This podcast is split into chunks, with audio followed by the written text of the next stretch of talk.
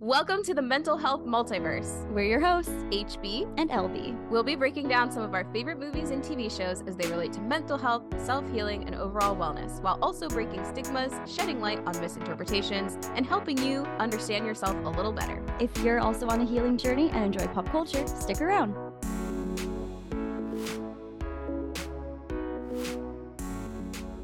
Hello, friends. Welcome back to MHM. We hope you had an amazing summer. Um, and we're so excited to to be back with with you, with our friends, and with today's amazing special guest, Lindley Key. Woo! Yay! So, um, so today, as your like opener back, your first episode post break, we are talking about Belle from Beauty and the Beast. And I thought, who better to have on talking about Belle than Lindley Key, who is uh, a New York based actress, content creator, and award winning cosplayer, who might be best known for her viral conversation with Brendan Fraser on TikTok. Uh, So uh, yes, the uh, what did he say to you? Like, uh, yeah, something, ma'am. Shucks, ma'am. Shucks, ma'am. I think that's still my Twitter name is Lindley uh, Shucks, ma'am. Key. uh, I love it. Uh, but I met I met Lindley online, and we've become dear friends thanks to the cosplay community. She taught herself how to sew during lockdown, and I am absolutely gobsmacked by her talent. One of her most notable handmade pieces is a crossover from Belle from Beauty and the Beast with Claire Fraser from Outlander, who she calls or she calls that cosplay Bonnie and the Beast, which is very creative. And um and and so that combined with her musical theater background are why I asked her to be our guest. Get it? Be our guest for the Belle episode of MHM. Oh, I love it. I love it so much. Um anyway, so Lindley, we're gonna put you on the spot right away, right Love away with a brief synopsis of Beauty and the Beast. All right. So the brief synopsis that I can come up with for Beauty and the Beast is Beauty and the Beast tells the story of Belle. She lives in a very small town with her father and is sort of an outcast because no one really gets her. No one's like her. Um, her father goes off and ends up in the clutches of a terrible beast in an enchanted castle.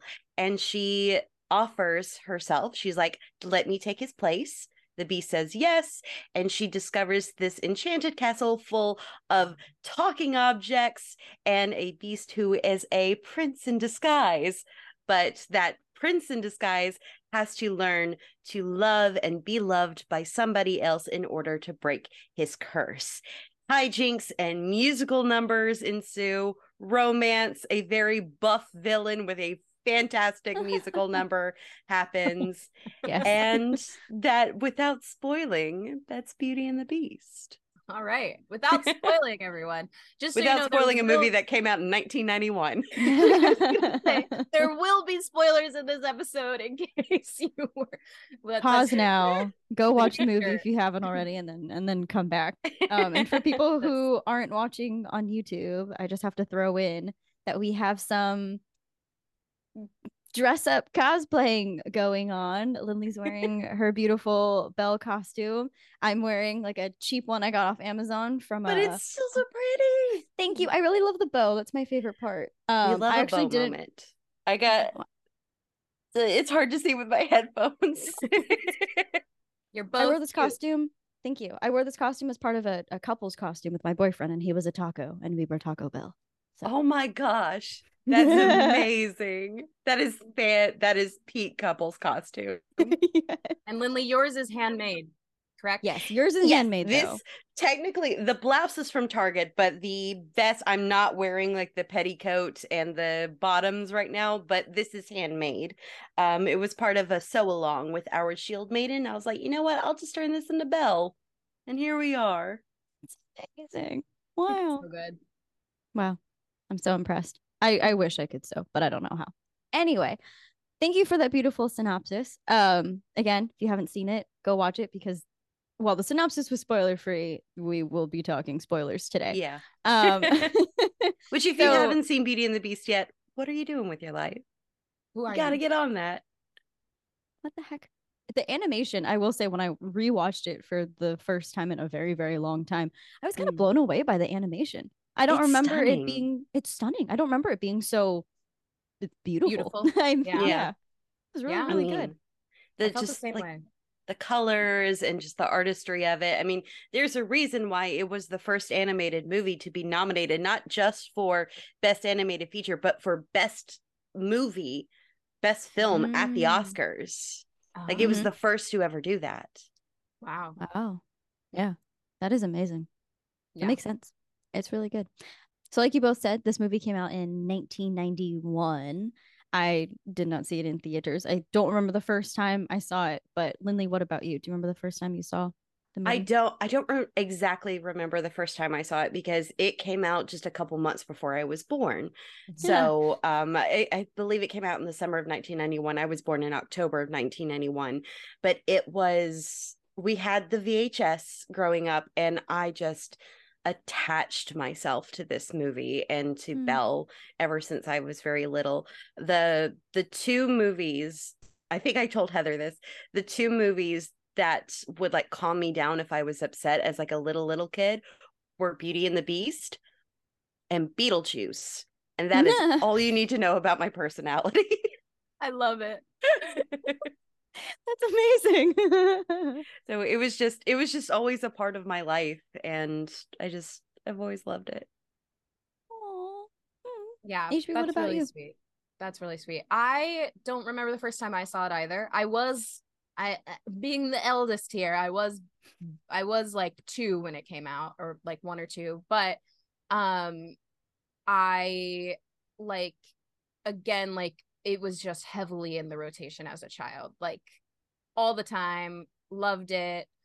I I do think it's like one of the more speaking like since we've recently done some of the older films like i think it's one of the more entertaining like there's a lot that happens although it is still very dark like there's a lot of of dark in it as well which i was like you know just disney just keeps doing it. I i, I like to we like to pretend that disney is like sunshine and rainbows but it's like it's pretty heavy and dark like most of the time. So i don't know why that's like though that's like an association is like oh disney let's paint everything happy. It's like no no no we talk uh, like disney is pure like trauma and then watching a character get through it. Like that's basically what disney is. You're not wrong at all. Um no, that's a really good point. And especially I think with this movie, I didn't note obviously because I never watched this through the lens through which we are watching these movies, but I definitely noticed a theme of like post trauma and like how people how like hardships and traumatic events can shape a person. Like I feel like Belle Mm. and we'll get into this later, but I think Belle turned into like a very sweet, nurturing person after her mother passed. But, you know, Beast was like very hard and cruel. And I think there was a lot of shame and anger. And then I don't know what happened in Gaston's life, but he's just a piece of shit. Anyway, um, I do remember though, while I don't remember the first time I watched the the animated movie, I do remember seeing the live action in theaters and I loved it. I I, I really, really liked it. I like that it addressed kind of all the plot holes people or issues people had with the animated movie, like the mm-hmm. library, like why is there or the bookstore, why is there a giant bookstore when she's the only person that reads? So they turned into this like section of books in the in the church or whatever. I think that when it comes to like personal personal experiences with this movie like I don't know that I am a Belle like I don't I I think that like a part of me wanted to identify as a Belle but I in terms of like Disney princess right um Mm. again she Mhm. was one of the Disney princesses who had like dark hair so I think for me I was like should I associate with this princess because I could maybe kind of look like her. Um, but I think something about her that I couldn't really relate to, like something that I did relate to was like how people perceived her as odd. Um, Mhm. because I was also perceived as odd. So like that's what I related to. But I never understood why she was perceived as odd because she seemed so smart and beautiful to me that I was like, are people just like like it's not it didn't make sense to me like this the when i was younger it just like it didn't compute i was like but like all the cool people look like belle so like i don't get it you know like it just like didn't and and not to say that like looks equate to anything, but I will say that like young me didn't understand why she was an outcast. And I Mhm. understood why I was an outcast. And it was like, okay, I get it. She like likes to read, but like the the most uh, like the the most beloved like uh sought after man in town is in love with her. So like how does that make her the weird one, you know? Mhm. So that was that's like one of my like I don't know where Belle fits for me in like in terms of like my favorite princesses that I could relate to because I feel like I had a like confusing relationship with her growing up. It's like I wanted to relate to her and I loved her, but I also didn't understand why everyone else treated her the way that they did. So Mhm. Yeah. See, uh, uh, for similar reasons, that's why I attached myself to Belle as a kid because I grew up in a very small town, very small North Carolina town, and I grew up in a place where I didn't feel like I belonged. Um, and I remember I I I was always a nerd growing up, and it wasn't cool to be nerdy back back in the day and I remember uh, when Star Wars The Phantom Menace came out, I was hyper fixating on that movie so much. And I brought this like cool little behind the scenes making book and I loved it so much. And I was showing it around and it ended up ended up being taken and buried in the playground. Uh, real I attach myself to Belle not only, you know, as a kid, I'm like, oh, she has brown hair. I have brown hair too. That's what it started as. But as I got a little older and felt more and more of an outcast and wanting to leave and find a place where I felt like I belonged, I wanted that adventure in the great wide somewhere. I that's I for me that is why I attached myself to Belle so much was that feeling of being an outcast and not feeling like I belonged. that makes a lot of sense. And also that's really heartbreaking that that happened to you. People are so mean. I like They- this. I like felt that in my gut. I was like, like, oh my gosh, how mean. Kids kids can be mean. Kids to other kids can be mean. Kids are scary. Um they are. They're they're really scary. um and I think to both of your points, I think maybe that's something a lot of other people might relate to. I feel like I related to this in some way too, is like being an outcast, but not really knowing why either. Mhm. You know, like, yeah, she was a little nerdy and she read books, and I guess that wasn't like the cool thing to do in town or something. But Mhm. again, like sh- sh- that that was like her only thing. Why does that make her the weird one? And I think there are a lot of people who are like, I just really like this thing and I don't understand why people think it's weird, but that's but that's fine. Yeah. Um and the only thing I can say to that is just like you do you. If it makes you happy Mhm. and doesn't hurt anybody, keep doing you. Yeah, don't bury other children's books in a playground because that's cruel. So if That is that's what makes you happy, you're a bad person. yeah, but yeah, yeah. No. don't do that. That is Yeah, weird. And that's Don't not do cool. that. Just let people like what they But if you- like. exactly. Yeah. Yeah. Mhm. Um, so let's talk about our favorite things about Belle. I have like a long list, and I'm sure that Lindley does too. Uh uh well, I guess I, we probably all do, yeah. Go for it. Let's hear it. Okay, so I like that she's bookish. Um, we get a bookish Disney princess. I think that's fun. That would definitely Um, be on BookTok. But Yes. she would definitely Absolutely. She would be the queen of BookTok. Smash that follow button. she'd be like yeah she'd have her she'd like be holding the phone and like carting across on that like ladder that rolls across the thing and be like Ugh, "Ah," you The know i can picture it now i can picture it now um i was listening to the there's lyrics a cosplay idea. Sorry, Lindley. Oh. There you go. There's some someone get for you someone there. get me a ladder. It's gonna a happen. ladder. no Just even a, a rolling ladder. Just a ladder. I will glue wheels to it. We'll make it work. slide it across my let's God. go um so i was listening to the lyrics of her the song that introduces her. What is it called lindley? Her song the song. Belle. it's just called belle? Okay. Like Uh, the, the beauty but a funny girl. Yeah, it's just called Belle. okay great. Um and so like the ways that other people describe her are funny girl peculiar and that's why i put in quotes. I was like but she isn't really peculiar but whatever. Um so um and what else so she's a beauty a beauty but a funny girl there you go um strange but special whatever that means. um so she stands up for what um I think it's cute that she stands up for her father. She, he's not crazy, he's a genius, right? Mm-hmm. Like, you know, she's supportive, she's courageous. She sacrifices herself for her father. She's brave, which is something that Mrs. Potts says to her at some point. Um, she's charming. She charms Cogsworth and eventually charms the prince, uh, the beast, the prince, whatever. um, she's a fighter. She fights the wolves. Um, and she's very kind but also very playful which i like i think these this is like a list that makes me think like a well-rounded human being you know what i mean mm-hmm. like not mm-hmm. just like a facade of like an ideal right like she's kind she's playful she's brave she's charming she's sassy she's got humor like she's got she's got a lot to her that i think she's is a really very like multi-dimensional character that i yes. feel like we haven't seen especially since most recently we've talked about like snow white and have we talked about Sleeping Beauty yet? Not yet. We haven't talked about her yet. Just kidding. Yeah. um. Anyway, just like the the older um generation of of princesses and heroines that were very much like I'm pretty and I sing well and that's my yeah. thing. But we got we got Belle and she was like I read, I cook, I clean, I stand up for myself, Mm-hmm. And mm-hmm. I am a kind, compassionate, caring person.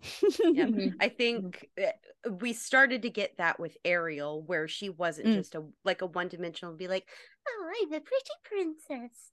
um, and not saying that those other princesses aren't one dimensional, but you have with Ariel, you started to see more of like, oh, she's very curious. She's also very brave and going and seeking what she wants. So I always like to think that um Ariel walked so that Belle could run.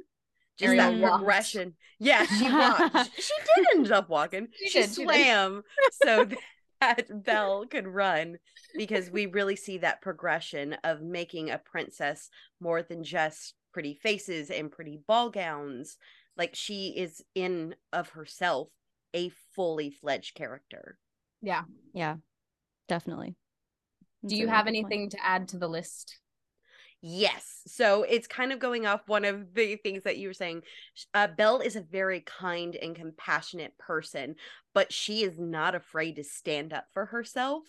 Mm-hmm. One of my favorite mm-hmm. examples mm-hmm. is after the wolf attack when her and the beast, like she's trying, yes. she's caring for him, eh, but she's also not backing down, be like, okay, I ran away because you were being a jerk.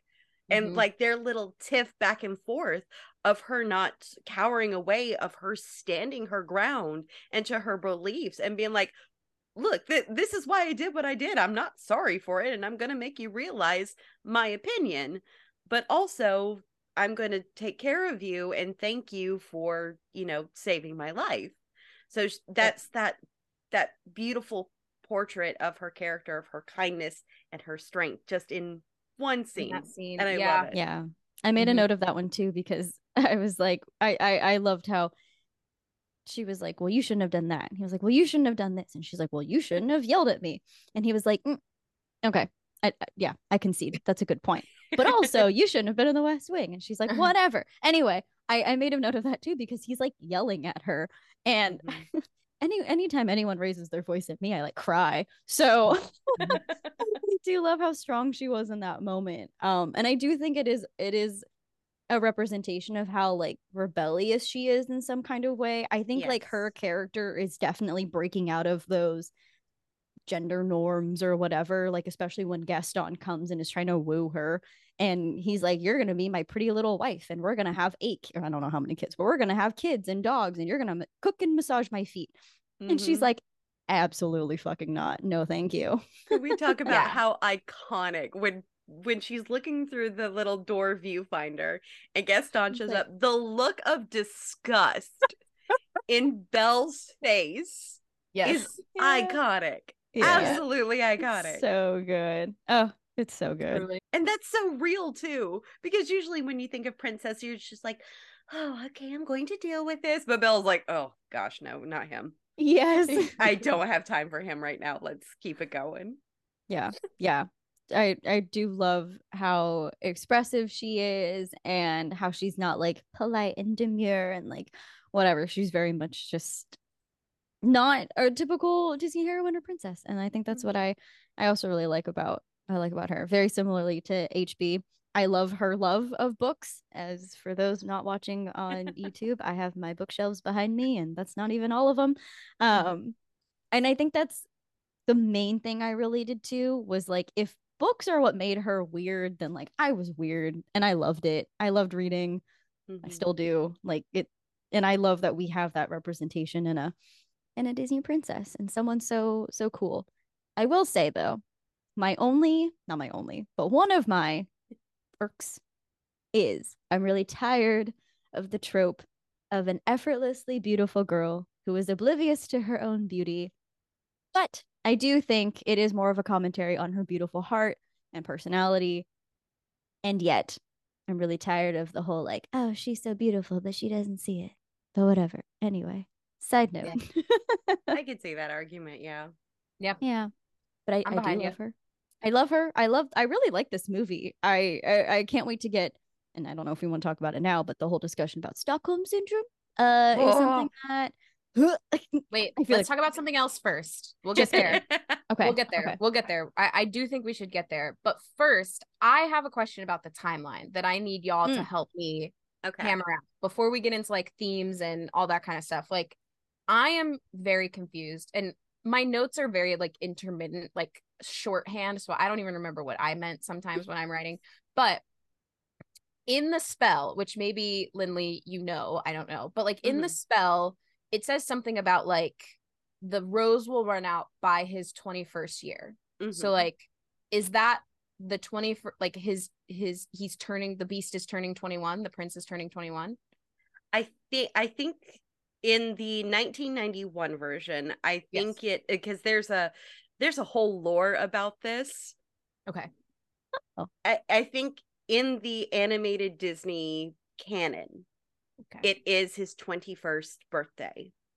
Because if you go back and watch um Beauty and the Beast the Enchanted Christmas, you get flashbacks to when the spell when the curse was put upon him and he was kind of he was pretty young like he wasn't an Oh. adult so there's there's a whole argument about how wrong it was that like oh he's just a kid. He had time to learn. Like why did you curse a kid? And i know they tried to remedy that in the live action version to where like there's not a strict timeline of when the rose when the all the petals were going to fall. They just say until the last petal falls. They don't say Mhm. like it's going to fall on his 21st birthday. But as far as the animated canon i think it is by the time the prince or the beast turns 21 Okay, cuz then my other question is in the song Be Our Guest, I think Lumiere says that they've been 10 years in these like, yep you know Oh yeah, he says ten years we've been resting, resting, doing so Hitting much so more much than, more than dusting than dusting. Yeah, yeah, yeah. yeah, yeah. yeah. So I'm that. like, was the beast 10? Like, that is what is it Im- that is what is implied is that because he- in the stained glass at the beginning of the movie, when they're talking about the curse, the beast He is looks like an shown as an adult. adult. Yeah. Yeah, So it's like I thought he was eighteen or something. Yeah. Like, mm, mm. it's very Hmm. confusing to me. So Hmm. I think it's I think Yeah. that's messy. Messy job, Disney. Messy job. But I yeah, there's people out there who I guess like make it make sense. yeah i i i'm i'm on the camp of like it's it's fantasy just go with it Yeah. it's magic. yeah it's it's magic Disney magic. Or if we want to get if we want to get super deep into it, it's a representation or a commentary on how bad things happen to children and they aren't given the opportunity to learn and then they have to go on this journey as an adult to learn the things that they should have could have learned as a child had they been given had they been given a quote unquote healthy functional normal childhood again for the people in the back there you go L- LB is so very whichever good at that. camp whichever camp you want to be in whether it's yeah he was 10 and a bad thing happened to him or he's older and we're just going to kind of ignore the animated lore whichever one you can Yeah. take take that and i, I kind of like the idea of like maybe time is you know we got some doctor who wibbly wobbly timey wimey stuff going on Yeah. Um, maybe you know the part of the enchantment was that the years kind of stretched a little bit for those in the castle. Maybe not so much in the village, or you know, you could be like in the live action version where time just kind of froze for Mhm. not only the people in the castle but also the people like in the village who just completely forgot about everyone in the castle so Mm-hmm. i think it's open to interpretation Yeah. Whatever you want to believe about the timeline. Yes. It is correct. get the tva on this we gotta figure it out Okay. Uh, Well, thank you. Thank you for helping with that because I was like, you know, when you're a kid, you don't listen to that. But like obviously we were listening to it as adult as adults, and I was like, this doesn't math. Math is not mathing. I need that clip as like to- Yep. I need yeah, I need that clip, that sound on like everything when I can't figure something out. The math isn't mathing. I love it. with a little dance. Um the little dance too. But yeah, with that, with that, let's dive head first. Stockholm syndrome. oh that was so funny. Lindley, it, it seems like uh, what I'm hearing is you have some some thoughts and feelings about about that. i have thoughts Let's go. Let's Wait, go. should we define Stockholm syndrome for anyone listening who doesn't know? I mean, I'm sure that everybody does, right? Mhm. But um, I don't know the clinical definition. My my definition is like a cap, someone who has been held captive, beat falling in love with their captor. Yeah. that's my and and i think now there's even debates about how stockholm syndrome isn't really a thing like Ah. it was just some like they came up with it to explain something but there are now debates on whether or not stockholm syndrome is actually you know a viable thing um as Mhm. for the case of beauty and the beast it's not it's not stockholm syndrome guys That's what I I agree. I I was rewatching it and I was like, I can see how at a first glance, like if you just took the the plot points of the thing, like Yeah. she gets captured, they fall in love. Yes, I can see how that would be like maybe. But if you actually watch the thing, there are so many moments where like like you just see them forming a, a connection and he's not like because so google says stockholm syndrome is a coping mechanism to a captive or abusive situation. People develop positive feelings toward their captors or abusers over time. This condition applies to situations including child abuse coach athlete abuse relationships abuse and sex trafficking. Um but i feel like we don't like yes beast has a lot of anger and he has a lot of rage and he does like yell at her a lot but he's not like outrightly ab- abusing her you know what i mean Mhm. i just think he's reacting with his temper um but there are so many moments where they have a connection they really get to know each other and they genuinely like care for each other's well-being i think that's what Yeah. it comes down to at the end of the day and it wasn't ever because I, I i didn't know about how the stockholm syndrome not actually maybe not being a thing anymore but i know that there is a survival response called feigning you know we have fight Mhm. flight freeze fawn and feign and i think maybe that's where stockholm syndrome is now being boiled down into is like feign or fawning where in Mhm. order to survive in abusive situations or get out of it you fawn and you like feign to to survive i feel like i said that same phrase so many times in that sentence but that's okay. Um anyway yes continue. Why And- do you not think it's um it's not stockholm syndrome? For me it comes down to Belle and i i encourage people uh lindsay ellis has a wonderful video essay about this exact topic on youtube. Go watch it. She's amazing. It's a, such a great video. We'll link it. yes. Uh so for me it comes down to Bell and you know we talked about her little squabble with the beast in that one scene and how she's like she gets her opinions on she fights back but then when she is given the opportunity to leave she leaves Mhm. like when Right. beast is like you're free you can go she's like okay yes i'm gonna go because my father is in danger thank you peace out so the fact that she still has that agency to leave is a for me is a big sign of it not being a Stockholm syndrome case. Yes, she goes back to help the beast, but it's not as it's not a oh I feel guilty about leaving my captor. It's Right. like hey, I've seen this change in him and he's become someone not like I'm not necessarily like I love him, but he's done this kindness to me. I have seen such a huge change in him and he's in trouble and I want to help him. Yeah. Right. Yeah, I, for me that's a big like that's why Yeah. I don't think it's Stockholm syndrome. It just highlights her kind and nurturing nature. Um, I think I think if they hadn't gotten married by the end, there wouldn't have been that discussion or like, Mhm. you know. Um, but I and I feel like this is the same critique I had about Princess and the Frog. I wish it didn't end with them getting married and like being so deep in love. I wish it were just like he learned how to care for someone other than himself and also to accept love. Kind of like kind of like that scene from Schitt's Creek when Ted and I don't know if you guys have seen that show. I love it. But when Ted and Alexis first start dating and she like goes over to his house and he has the dogs there and she's like ew and so at breakfast the next day he like gives her a book and it's like how to care for something other than yourself but it was like a dog training oh, book or something yeah.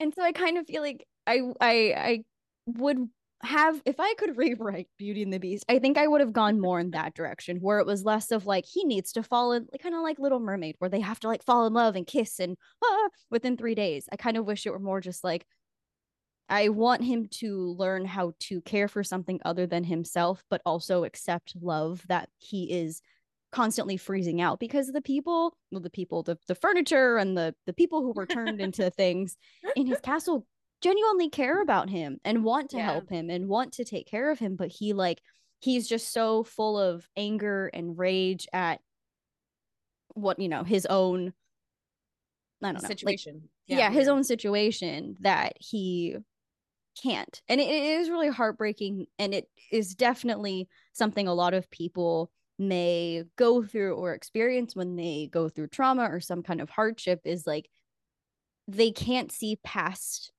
outside of their own like little bubble and they can't Yeah. see how their actions are affecting the people who care most about them you know Mm. and they react out of anger or or rage or whatever um so i thought that was like a really interesting commentary or like representation because i don't think that's something that gets talked a lot about like i think Yeah.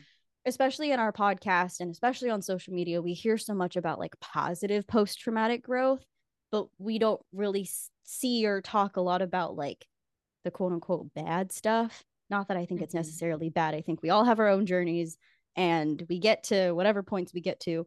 Um, but I feel like we don't necessarily always talk about that. Um, Yeah. and that's part of the stigma is like, oh, he's angry and he has a temper he is not dealing with his stuff appropriately. And maybe it's just that he wasn't given the opportunity to express himself any other way, you know?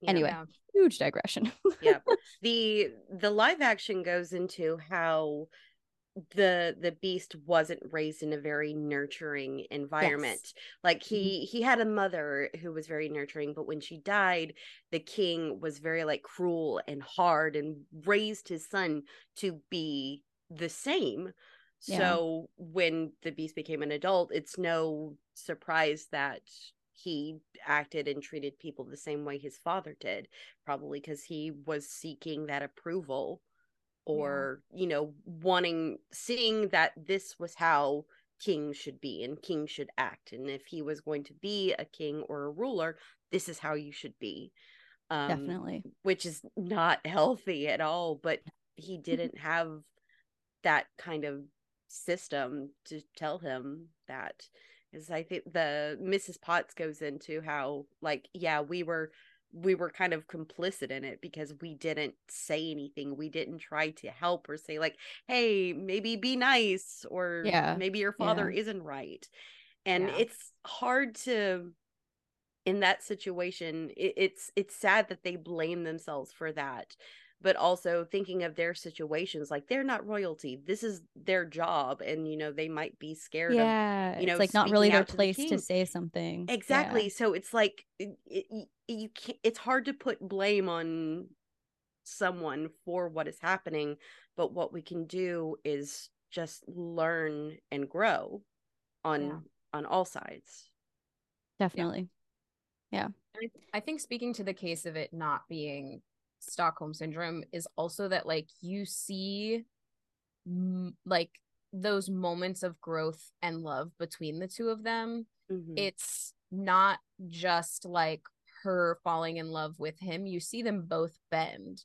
Um, and I think the moments where she falls in love with him are the moments in which she sees him softening yes. Um and i think that's also pretty important too is like the soft vulnerable moments are the moments when people will really get like those that's when they get to see you you know yeah. um and so i thought that was like really kind of beautiful as Yeah. well um and i think it also leads into a theme eh, uh, of like of shame that the beast like has about his appearance Mhm. um you know he there he's he's got a lot of shame about what he looks like and i know that he is a beast but i think a lot of people i think it's something that you can relate to um like i think it's something Yeah. that people can relate to is like having shame about the way that they look and that no one will ever love them because they have xyz thing that is quote unquote wrong with them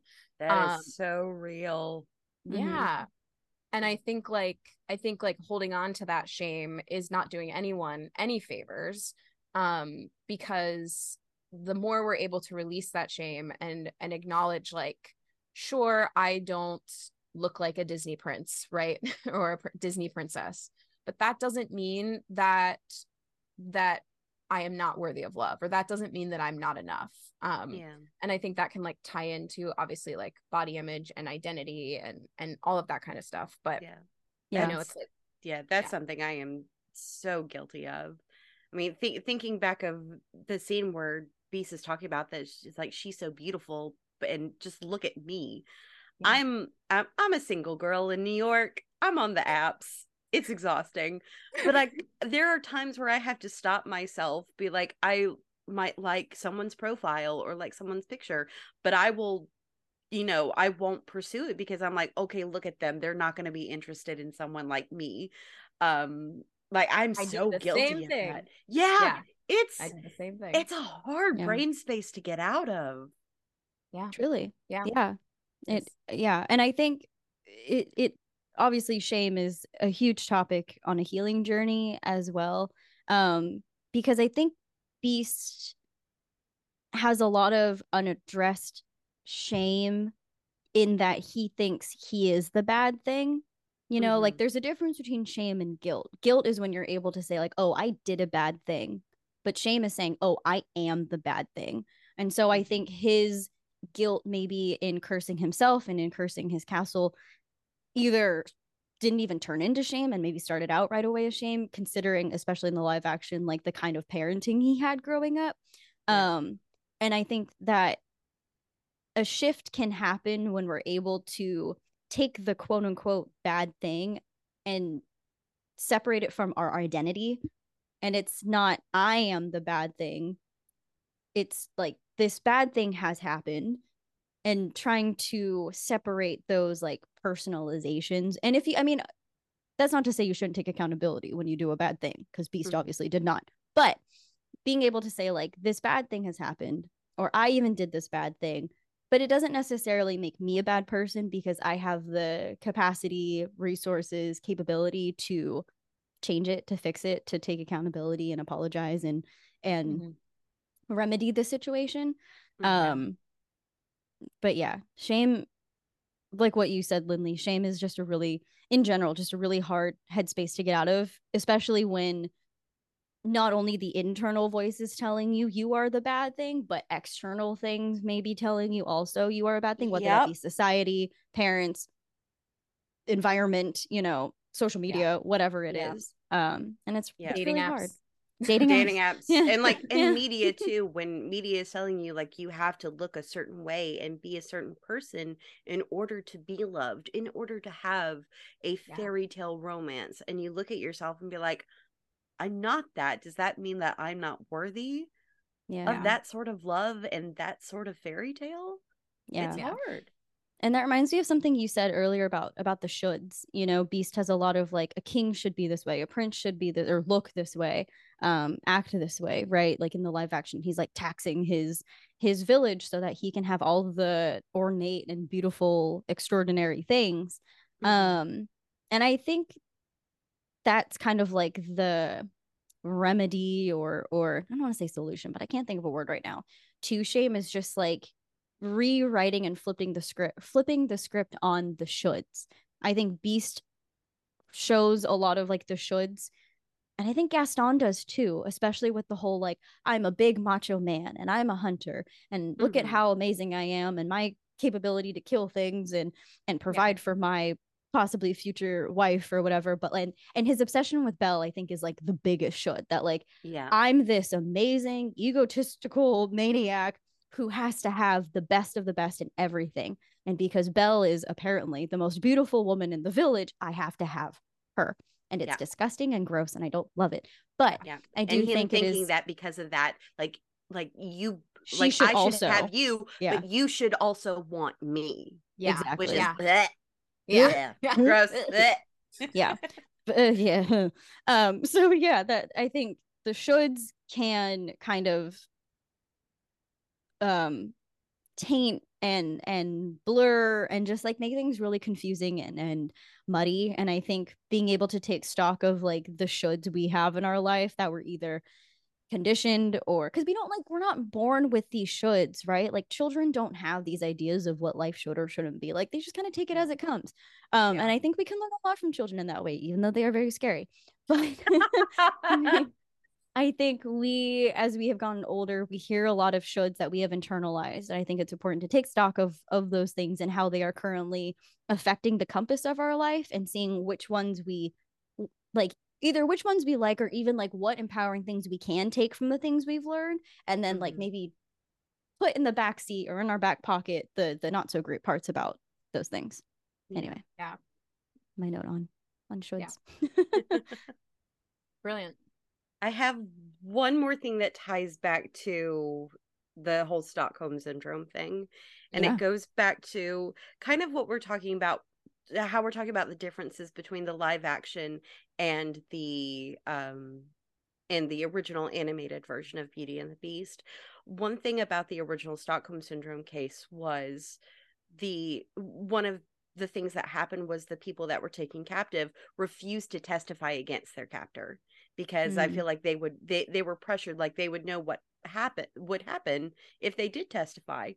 Something that I think is a major difference and a major change that I'm not quite a fan of from the animated to the live action version is that in the animated version, Belle doesn't know uh, what's going to happen when the last petal falls. She knows that the rose has some importance, mm. but in the live action version, she is told like, "Hey, if the beast doesn't find anybody to love him, we're all screwed.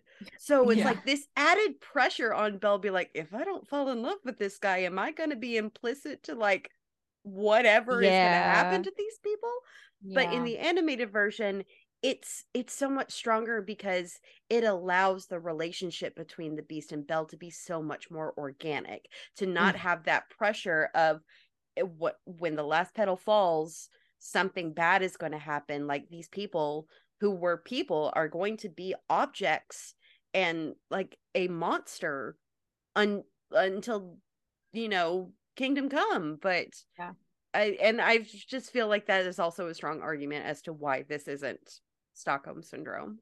Yeah i think from what we've talked about today what stockholm syndrome is and kind of looks like it just seems like there's a lot of fear.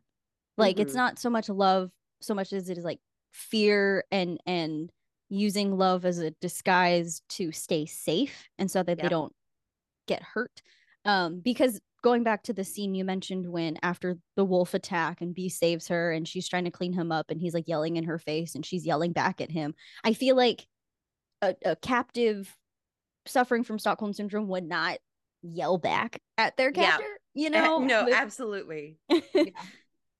I mean, and I don't know. Maybe maybe it is, but I would I like to think it's it's not, and maybe that's just me hoping for the best in this movie because I do really like it.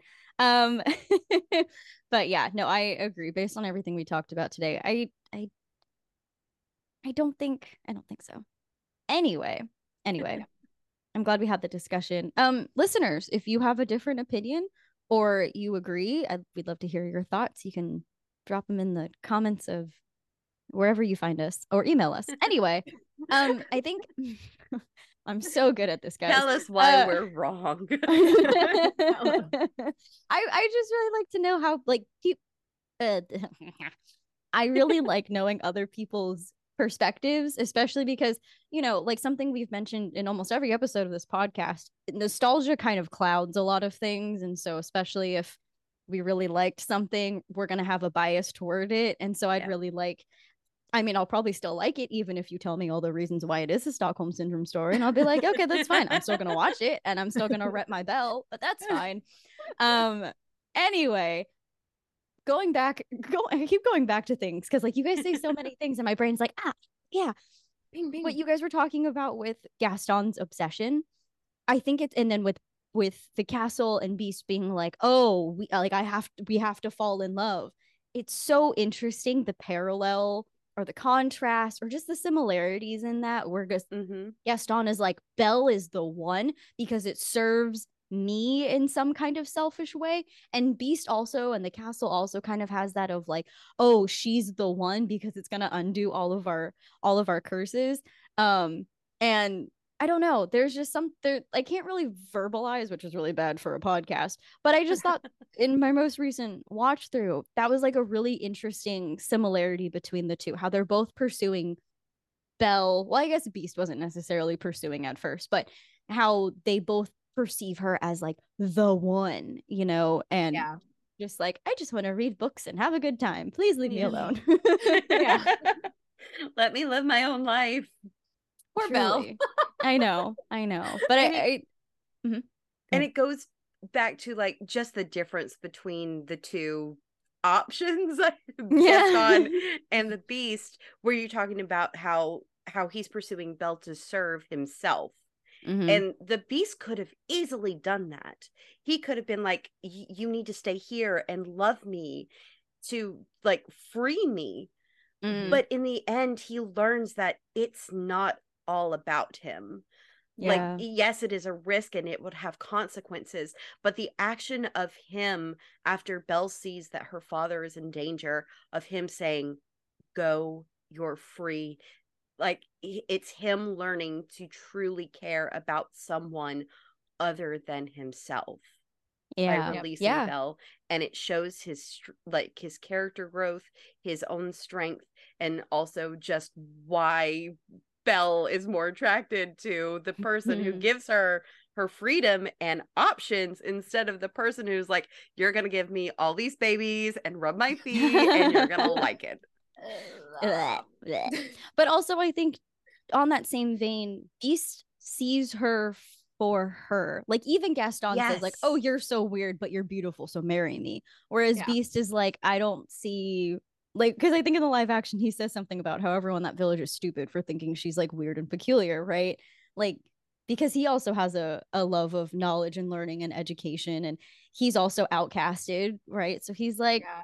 dude, I get it. And it it's it. weird and it sucks, but you are welcome here. Here, look at all these books you can read, and I'll help you carry them. you know, you There's a live in this library. Yeah.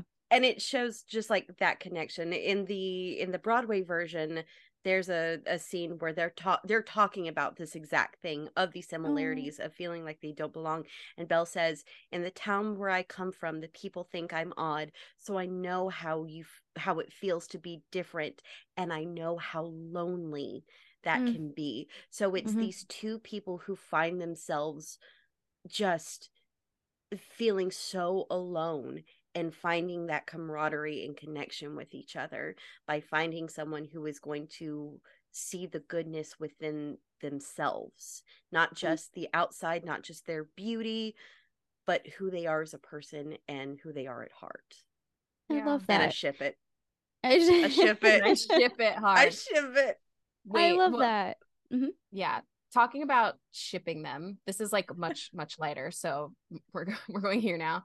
Um, I am one of the one of the people of the opinion that the beast like didn't need to turn back into the prince at the end. Like he could have fully stayed the beast, and that Belle would have still like loved him. In fact, this may have just been me, but when he turns into the prince, like before she like recognizes him, she makes this face that's sort of like, uh, uh. is this is this what I'm getting? Uh, I liked you better as the prince. And Or as how the- do we? Where's the enchantress to change you back? I'm gonna say my opinion for my hot take. Okay. Let's hear it. Let's hear it. I think Human Beast is the, the cutest Disney prince. Ooh. When he turned around with that Fabio hair and his like flouncy blouse like half open, I'm like, oh. Like little Little's Oh. like, Wait. what is this feeling so sudden and new? so I am a staunch defender of Human Beast.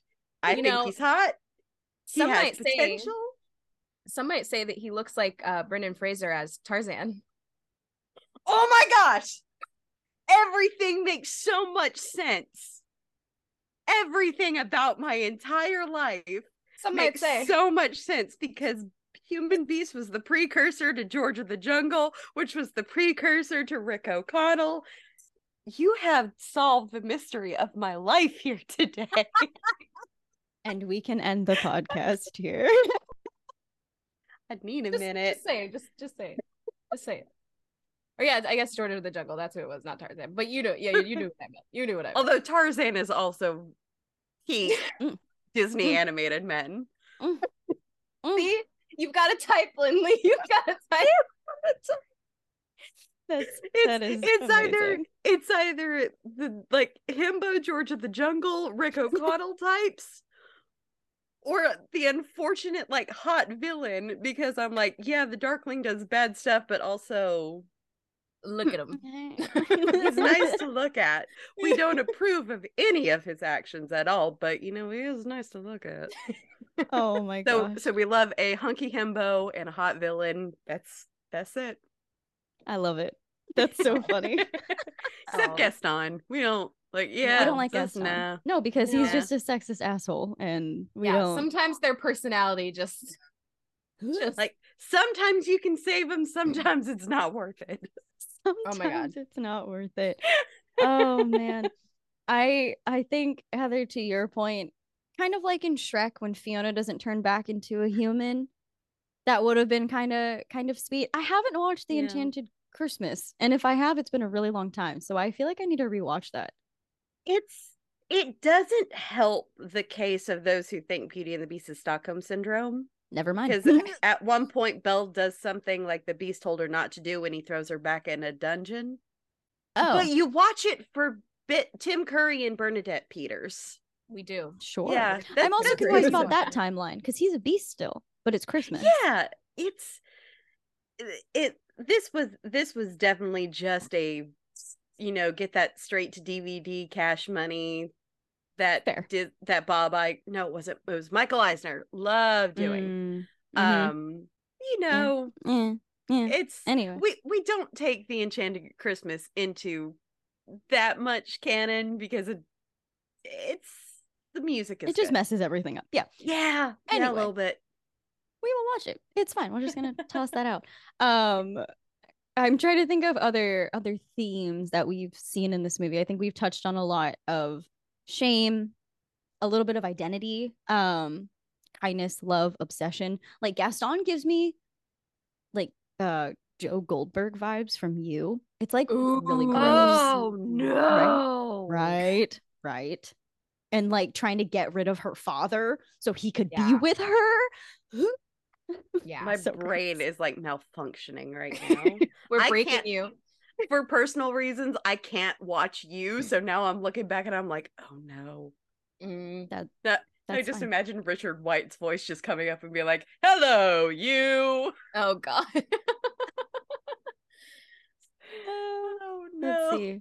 well, speaking of though, what um what you were saying about uh like since this is a mental health podcast, something a word that they throw around a lot in the movie about Belle's father is crazy. And I just think Mm. we should address that as well. Mm, Like about mhm. how everyone just consistently is calling him crazy. He's more like passionate, and Yes. eccentric, Yeah. and and I just think it's a little it's a little tough to hear like that word being thrown around in such a way. And I know it wasn't like as big of a Well, stigma. especially when they try to throw him in an insane asylum. Yeah, Yeah. by the crypt keeper. So- literally, he looks exactly like the crypt keeper, and he Sure scared me so much. hmm hmm yeah. Yeah. Yeah. And so I just think that that's something that needs to be addressed too on a podcast that is about mental health is like you shouldn't just Yep. throw that word around when someone's a little bit different. They're not crazy. Right. They're just figure out the right word to use. They're just different your- than you, and that doesn't make them Yeah. crazy. yeah. and it's sad that that is a word what it when people have a hard time understanding someone or what they do or what they like that be like well i don't like that so they're crazy or they're not acting the way that society has told me and what i've already conformed to act like so crazy it's Yeah. it's it's it's hard Mhm. Yeah. Yeah. That's definitely a word I am also trying to extract from my vocabulary because it's just become so it's just a part of our language and our and our culture Yeah. is just to call things Mhm. like oh that's so crazy or oh she's so crazy for doing that wild thing you know but i think we Yeah. gotta yeah we gotta rein that in I agree. yeah agree. but thank you for that note because that is a really good point um speaking of identity going back again because that's apparently what i'm doing today um i feel like identity is definitely addressed in both beast and gaston in terms of like you were saying what beast thinks a prince or a king should be should look like should act and gaston and how a, a man should be or should act and i i like okay i have like two thoughts to this one on one hand i like that Belle isn't affected by the societal shoulds and that she's very strong in who she is, even though she's labeled as like a peculiar weird girl or whatever. But I I do kind of wish there was a little bit more development to her character because I feel like she Mhm. didn't change necessarily throughout the story, which again isn't a bad thing because then maybe it is a representation on how being kind and compassionate affects the people around you.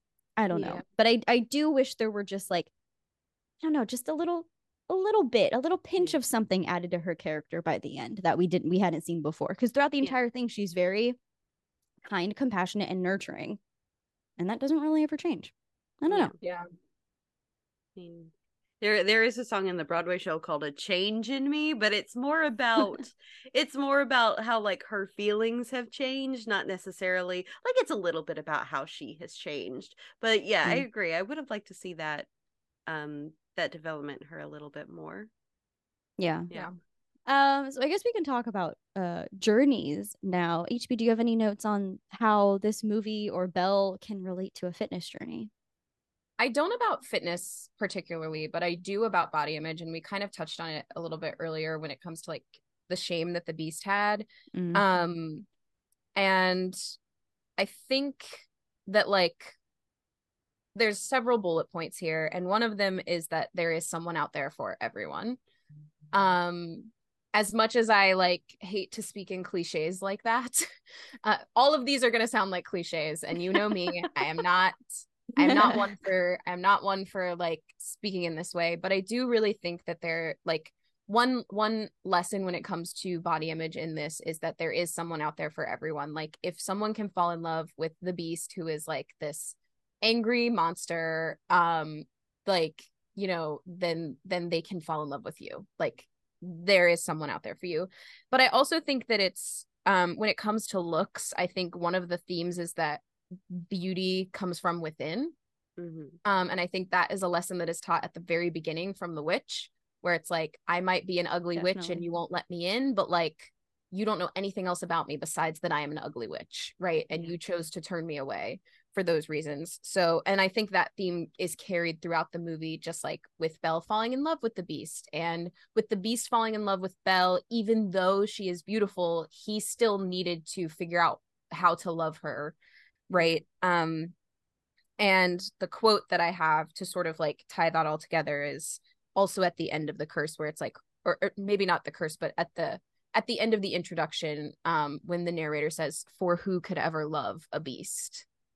um and so i think it's i think that's just all really about you know like your looks are not your worth again like we talked about this in snow white and i feel like i bring it up a lot but i i think that that is a positive message that is sent from this movie hopefully mm-hmm. um and i know that i was confused about belle being beautiful and being an outcast or whatever but i do think that another reason that i connected to this movie was for that reason of like them them falling in love right yeah. um and you know no they didn't necessarily need to get married and to go back to what you were saying earlier lb like i would have been happy if the movie ended just with the curse ending and them just like all everyone changing back and it's like yeah. they fell in love they did the thing and now every like that's their happy ending um but i think just like the knowledge that like this love is capable like you have to go past you have to go past the image of a person to to find love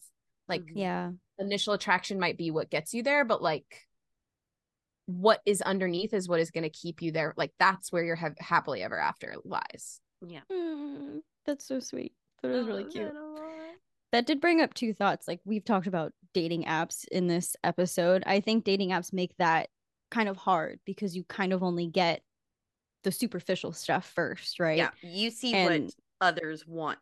Like yes. you, you you put out there what you want others to see. Not sometimes it's not always necessarily what is true.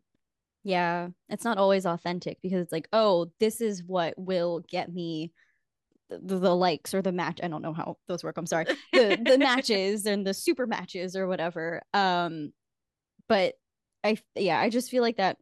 There's so many things that dating apps are helpful for, but also make a little bit harder and complicated. And I do think that's one of them. Um, but I I do like what you're saying, HB, about how looks aren't everything because even though Belle is like supposed to be the most beautiful person um inside and out, I do think in the same way that she looks beyond Beast's exterior to see this like kind person buried deep, deep, deep underneath. He kind of does the same thing with her. I think I don't, I mean, correct me if I'm wrong. I don't remember him ever saying, like, oh, she's so beautiful and like having her looks be the thing that makes him fall in love with her, you know, or like mm-hmm. even spark the interest. It's like her standing up for herself and talking back to him, being kind and compassionate and like cleaning his wounds and bandaging him up and and um yeah just just being kind and having a beautiful personality i think are the things that make him feel some kind of way toward her because when he's mm. when they're out in the snow or whatever and he's like i've never felt this way about anyone i i want to believe because i don't want them married at the end i want to believe he doesn't mean love i think he just means like a softness other than rage and impatience that yeah. he's feeling toward her like he's finally seeing an example of what kindness and tenderness looks like especially in in the live action they talk about him having a very cruel and hard father um and his mother died when he was very young so i think maybe in some kind of way her being so nurturing which we could also talk about is like a little much to some degree could be a little like eh. um but i think her nurturing reminds him of his mother and it does because i mean like in the live action he scratched out his face and his father's face but he left the mother's portrait intact yep. so he definitely has positive feelings toward his mom and i think maybe that's another nice layer i liked about the an or the the live action is like another connection that they that he has toward her that they have to to each other mm-hmm. um yeah I have something else to add to what you said. It's like it's tangential, but it's related. Mm-hmm. Um, and it is that I think sometimes in these fairy tales, something that is negatively um that negatively impacts women specifically is that we think that if we are kind enough and nurturing enough and um open enough that we can change a man.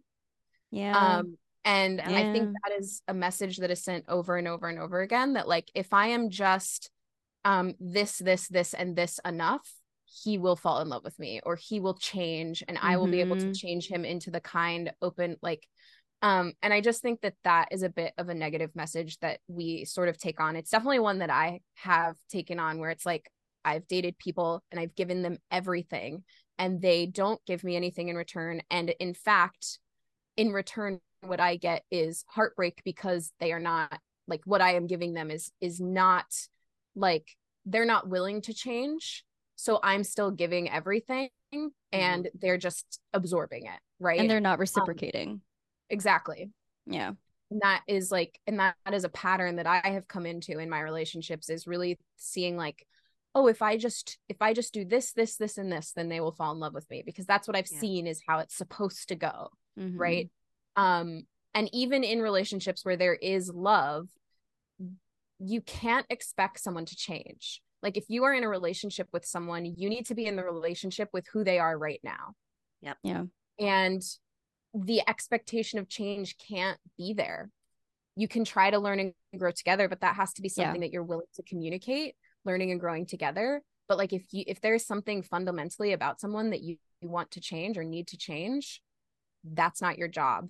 And I think that mm-hmm. I think mm-hmm. that growing up watching Disney and and Belle being a really good example of this is like she was kind and nurturing and she changed the beast into being a or helped the beast change i don't want to say she changed him she helped the beast mm-hmm. recognize the ways in which he can be softer and more mm-hmm. open to love but that's not always how it works in the real world and i think we just need to like put that on there too yeah i think the the key words from what you're saying are the difference between change and growth you can't change yeah. a person but you can grow yeah. with them and those are very different mindsets to either enter a relationship or be in a relationship and have a significant other and and stuff and i think that's that's a a really good point there was something else yeah. you said oh i think another message we get from society is especially in like heterosexual relationships the woman becomes a mother-ish like figure and it's actually kind of gross that like the mm. expectation mm. is for once the person leaves their mother's home and wings or whatever that the the person they end up uh, end up with is supposed to cook and clean and and the man doesn't learn any of those things. And i feel like I feel like now because our generation is starting to have kids and they're teaching them like no no no no no. You are also going to contribute because this is your household and she is your partner not your mother. Um but I do think, especially in this time of of the movies that we're talking about as of recently, that was definitely a message of like you don't need to learn how to do housekeeping and chores and taking care of yourself because you have your mother to do that and then when you get married your wife is going to do that you know and mm-hmm. it's just like mm, eh. and i really like that that's not a message as as strong of a message anymore i do think that there are some cases in which but it's it's starting to fade out fizzle out and i'm like yes thank god. Because no it's yeah. gross and and i like how yeah. they kind of target that head on with belle and gaston and him being like you're gonna cook and clean and make babies and for have babies for me and she's like absolutely not. No thank no, you i'm gonna have i'm gonna have magical you know talking kitchen aids absolutely that yeah. will do that for me. Thanks bye. Yes. Thanks bye. I have a whole cupboard of of little cups that I can adopt. So I'm going to shift gears just a little bit and then touch on some healing journey stuff before we get into our favorite characters and themes and quotes and yay. Um there's this quote I think it's like a Russian proverb. Correct me if I'm wrong. This is what happens when I consume too much social media content. Um, but there's a quote that says, "The same boiling water that softens a potato will harden the egg," and I think it's just a good. It, it's a good quote to to talk about how we all come out of trials and hardships differently. I think Gaston and the Beast are definitely the egg, and Belle seems to be the potato. the best potato. The, the best potato. But and and I think this movie too, especially in the relationship with Belle and Beast, it's never too late to choose differently or to change. Like just because you came out of this thing a potato or an egg does or just because you came out of this thing as an egg doesn't mean you can't be a potato.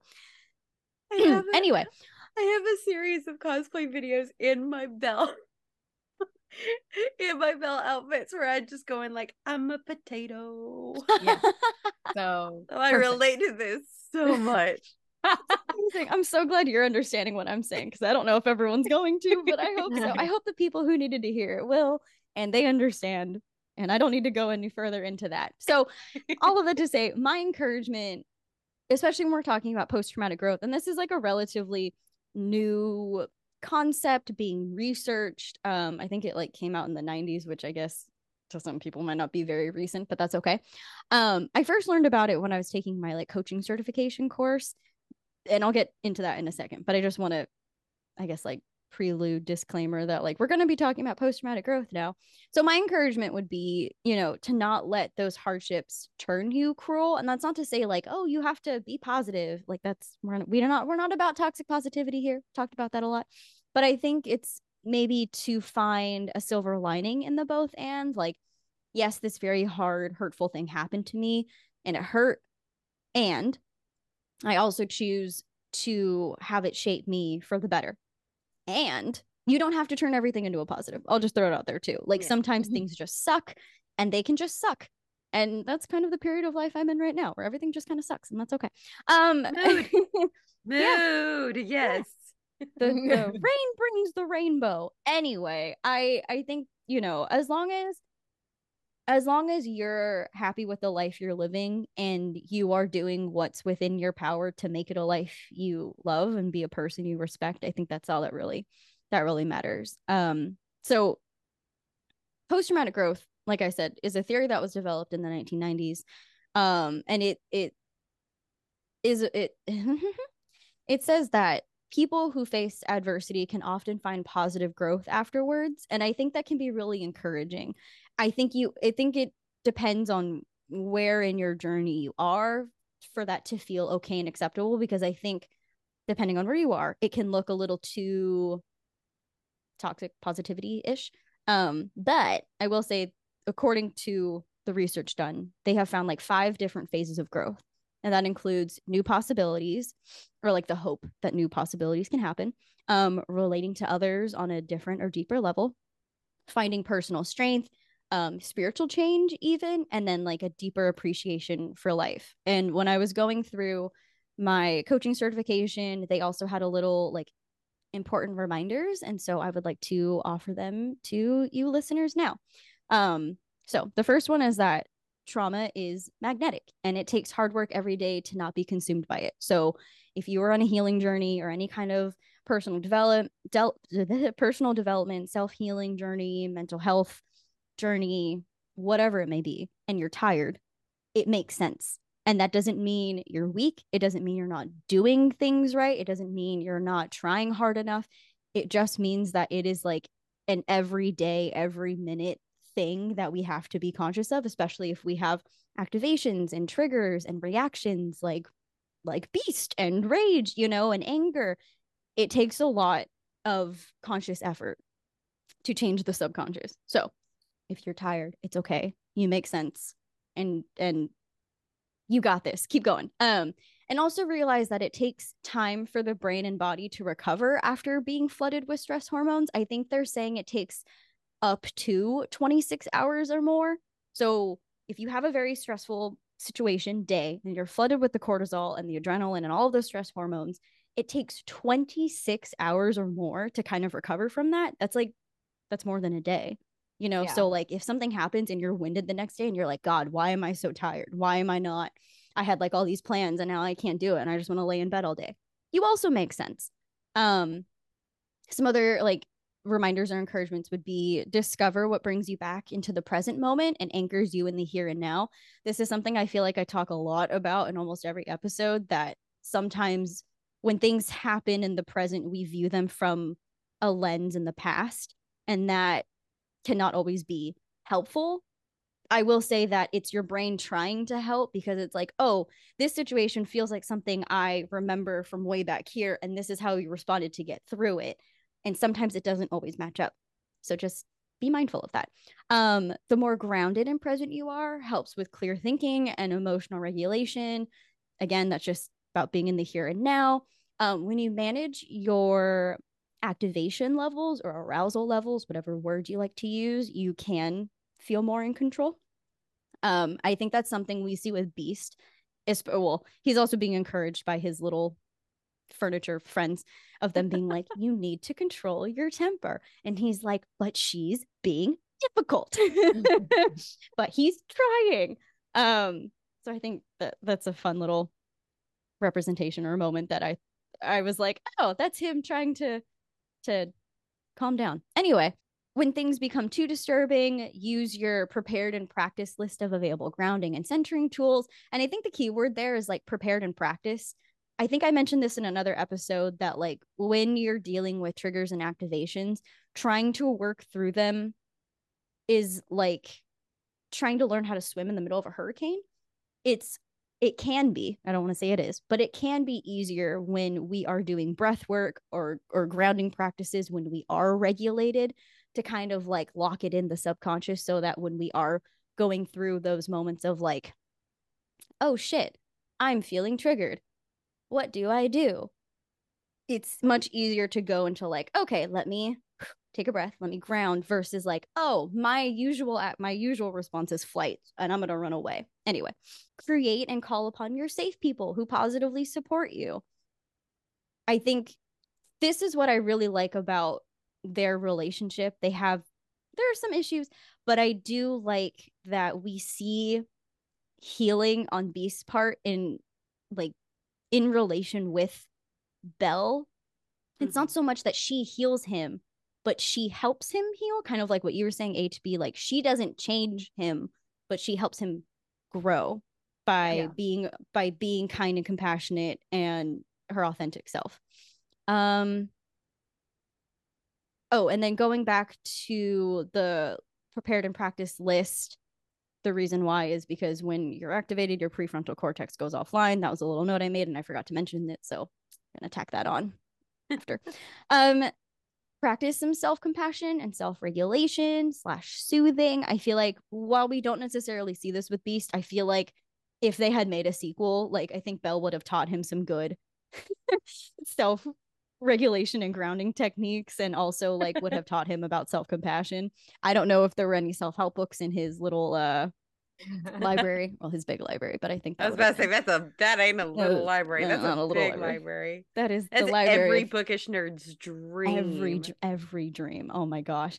And then the last thing is just focus on what you want and the ways you can keep moving toward your own wellness. And I like the the wording here of the ways you can keep moving, not the ways you think you should or what's beyond your capacity and capability and outside of your uh, outside of your comfort zone and your window of tolerance, but what feels safe and doable right now.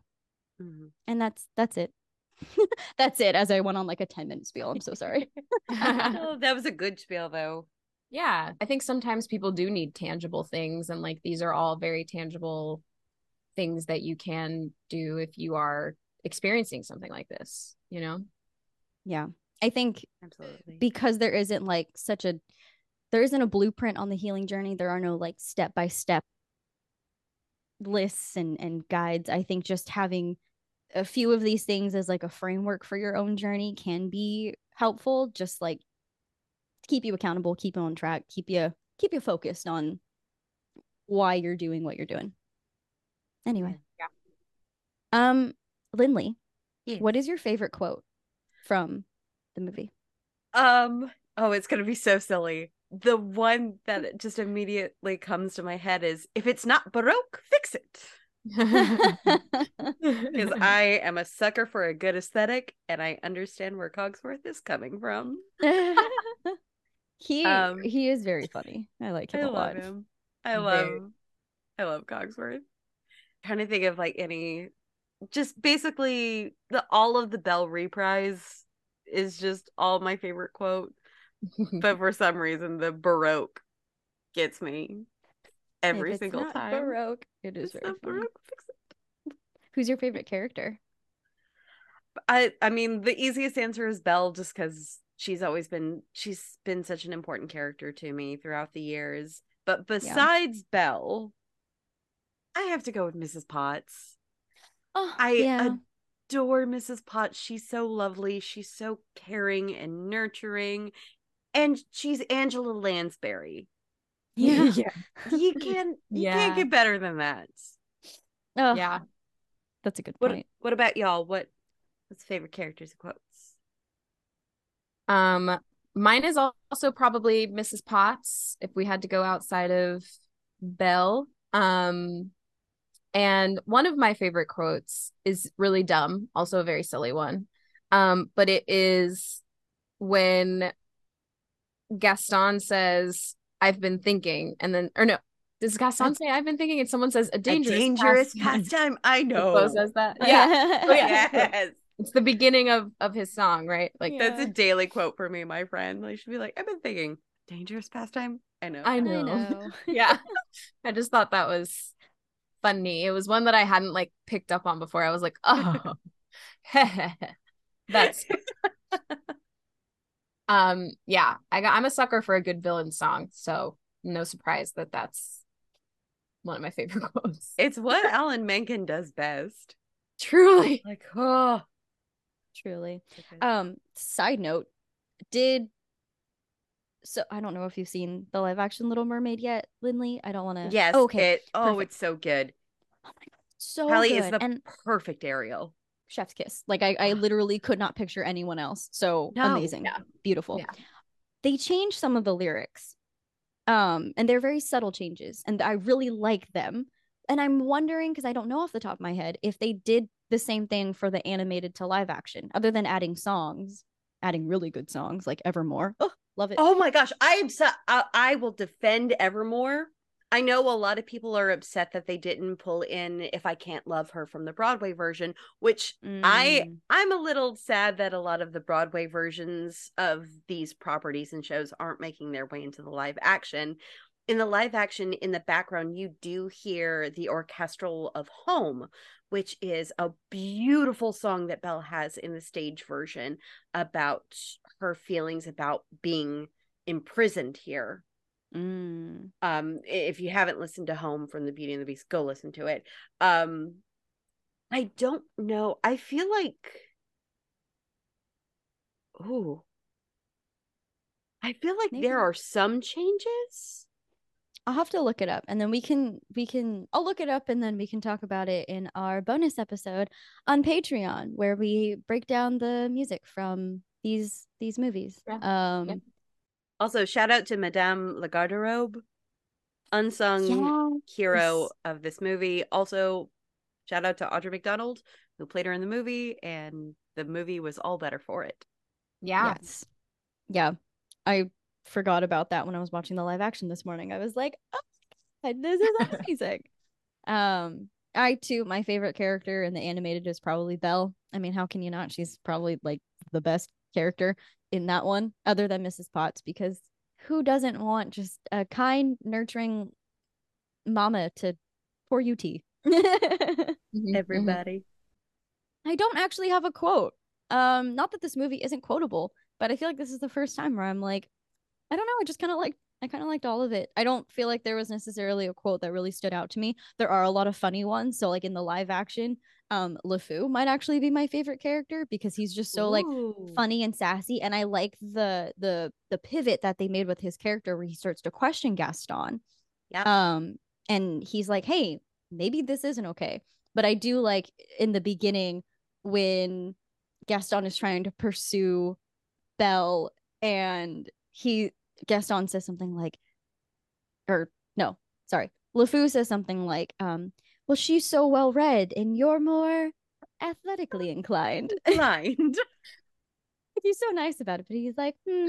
even from the beginning, he's like, maybe, maybe not. Whereas in the animated, I feel like LeFou was like, yeah, you're my buddy, and any woman who doesn't want you is a, you know, he's just doing like the Yeah. typical friend Yeah. hype up thing.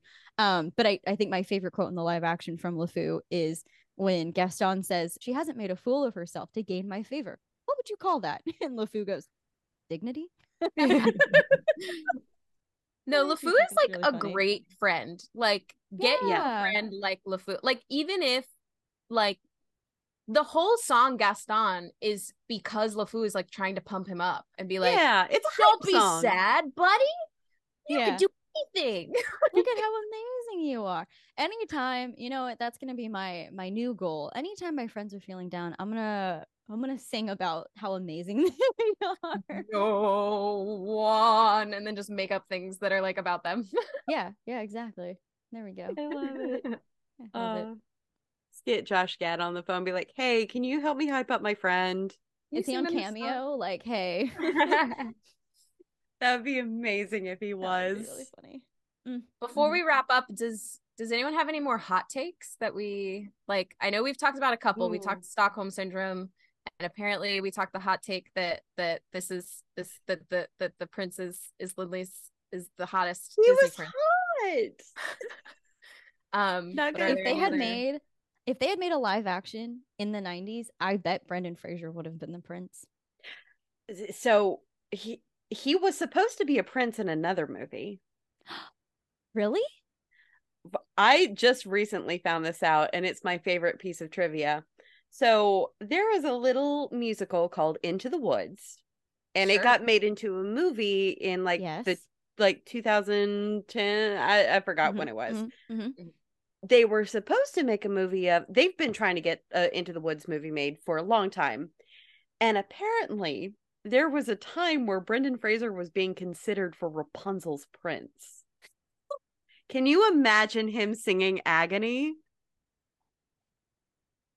It's my just picturing it is my favorite thing. that would have been so amazing Uh, Wow. it completely blew my mind. Um, my one hot take, and I feel like it's not that much of a hot take, but this is coming from a costuming nerd. sure Uh, the live action movie, y'all. Belle's yellow dress.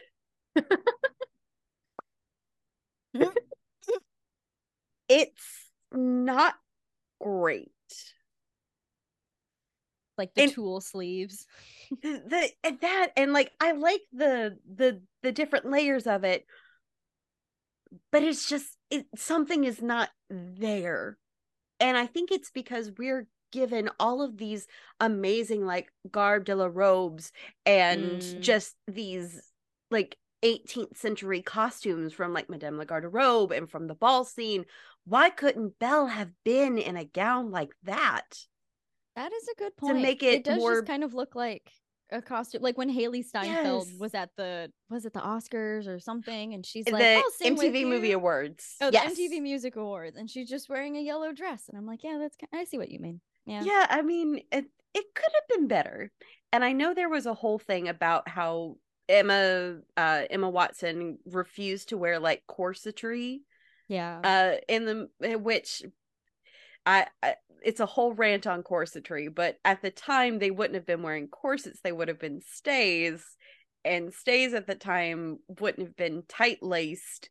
So basically he, she was just like I'm not going to wear it because the patriarchy would be like that's not what stays were about. they were just bras. So seeing the dress and be like, that could have used a little more structure. And you know what would have helped with structure? Stays. Stays. Oh, I Yeah. never My- thought about that. Mm-hmm. Yeah, so my hot take is just like, it could, it could have been better. We could have had a better dress. Fair. My hot All right. take from the live action is they're in France. Why do they have British accents? like everyone in the castle, well, Lumiere specifically has, Yeah. and the the feather plumette, they have French accents. but nobody else.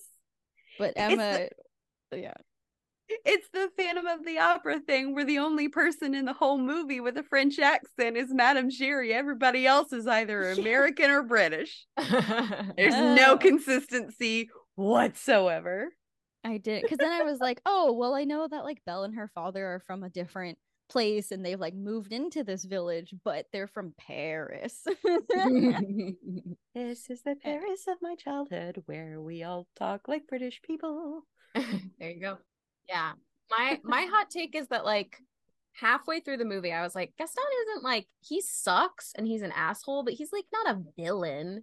And then once we got to the point where it was like, oh, he's gonna put her dad in an insane asylum and then also um murder the beast just for existing, I was like, okay, I see it now. However, I think my hot take is the same as every hot take I've ever had about all the villains who have died, is that I don't think he needed to die.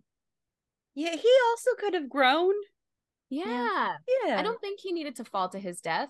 And I think that about pretty much every time we've talked about this, it's like eh, the villains they a lot of the villains have died and it's like I'd rather just like see them be punished for being bad and then see them make a change or something. Like Um, but I did Yeah. I did yeah, like Hans.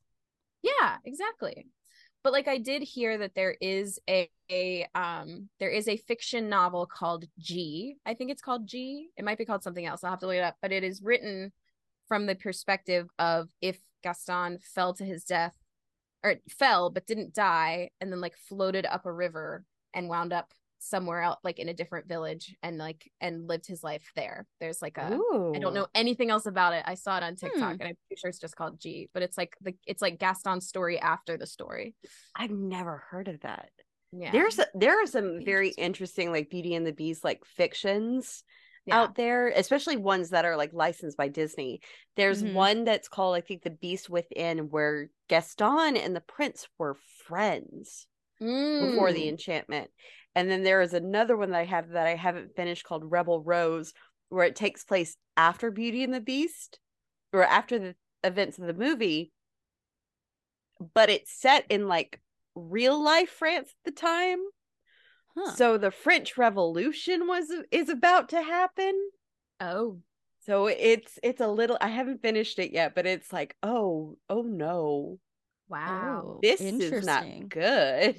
Yeah, that is interesting. That is interesting because yeah, I know there's like like Disney has their own series of books that are kind of like what if. Like I have the Mhm. Mulan one that's like, what if Mulan didn't save Shang or something. There was Yeah. and then like Ariel and there's I want the Meg one that's like what if Meg didn't save Hercules or something Ooh. or what if he what if he did become a god and then it's like Meg's journey in trying to become a goddess herself to join him on Olympus Ooh. or something like that.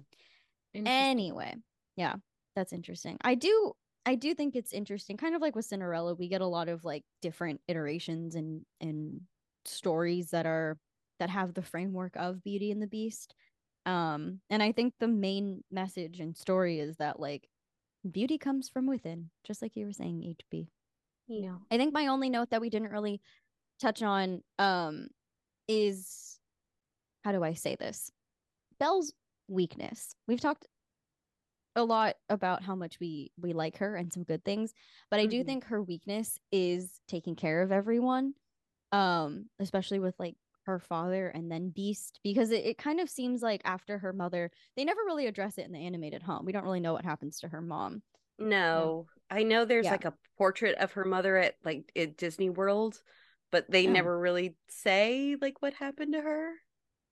interesting um i i think it's interesting that she kind of adopts the role of a caretaker and i also kind of wonder if that's the reason why she's not necessarily attracted to gaston is that Mhm. other than the fact that he's a complete sexist asshole he seems a little bit more self-sufficient and he doesn't actually need anyone to take care of him whereas like her father kind of needed taking care of and um so did beast in some kind of way you know and i think there was a little bit of her kind and nurturing self that may have leaned into this like parentified childish role like i don't know i think that's kind of Hmm. I don't know if I agree with that because I feel like Gaston wants to be taken care of even if though he can. And she's Yeah. like Mm, pushing that away of like, I don't want to stay home and make babies and take care of you and do all of those things. Like Yeah. that's fair Like she Yeah. talks about like wanting to go out and like experience a life other than what is expected of her. yeah. this is true this is Yeah. true This is Plague. why we plague uh, in the live action version, you do see where her mother had the plague, and that is Yes. why they left. Like they left Paris because the her mom had the plague, so Belle wouldn't get the plague. wow. there we go Yeah, yes yep yep yep yep yep sorry. no that's okay i love that Plague. Plague. Other than that, nope. I don't have any other notes, thoughts, or feelings. I'm good too. It's a good old fairy tale about lo- loving yourself and being kind to others. Yeah, and accepting love from other people. Yes. As much as as much as y- as much as you should love, but you must also be loved. Anyway, okay. Even if you think you don't deserve it, Mhm. Yes. because you Yeah. do. Mhm. You do. Um, well, thanks everybody for listening to this episode. You can find us on Instagram. We have a TikTok now. I don't know if we've ever mentioned that. We have TikTok. Um, you can follow us on TikTok. You can email us, and we'll see you next time. Thanks for joining us on our first episode back from summer break. Thanks, Yay. Lily. Thank you. Thank you for having me. Yay. Okay. Bye. Bye. Thank you so much for listening to this episode of the Mental Health Multiverse podcast and for spending time with us, HB and LB. Special shout out to our musical composer, Little HB. If you enjoyed this episode and you'd like to help support the podcast, feel free to share it with others, post about it on social media, leave a rating and review, or become an exclusive Patreon member to see bonus and additional content. To stay up to date on all things MHM, you can follow us on Instagram at Heather Boddy and at Littlebent underscore not broken, or subscribe to our YouTube channel to see our faces and watch some fun bloopers. You can find all of these links in the show notes. Thanks again, and we'll see you next time.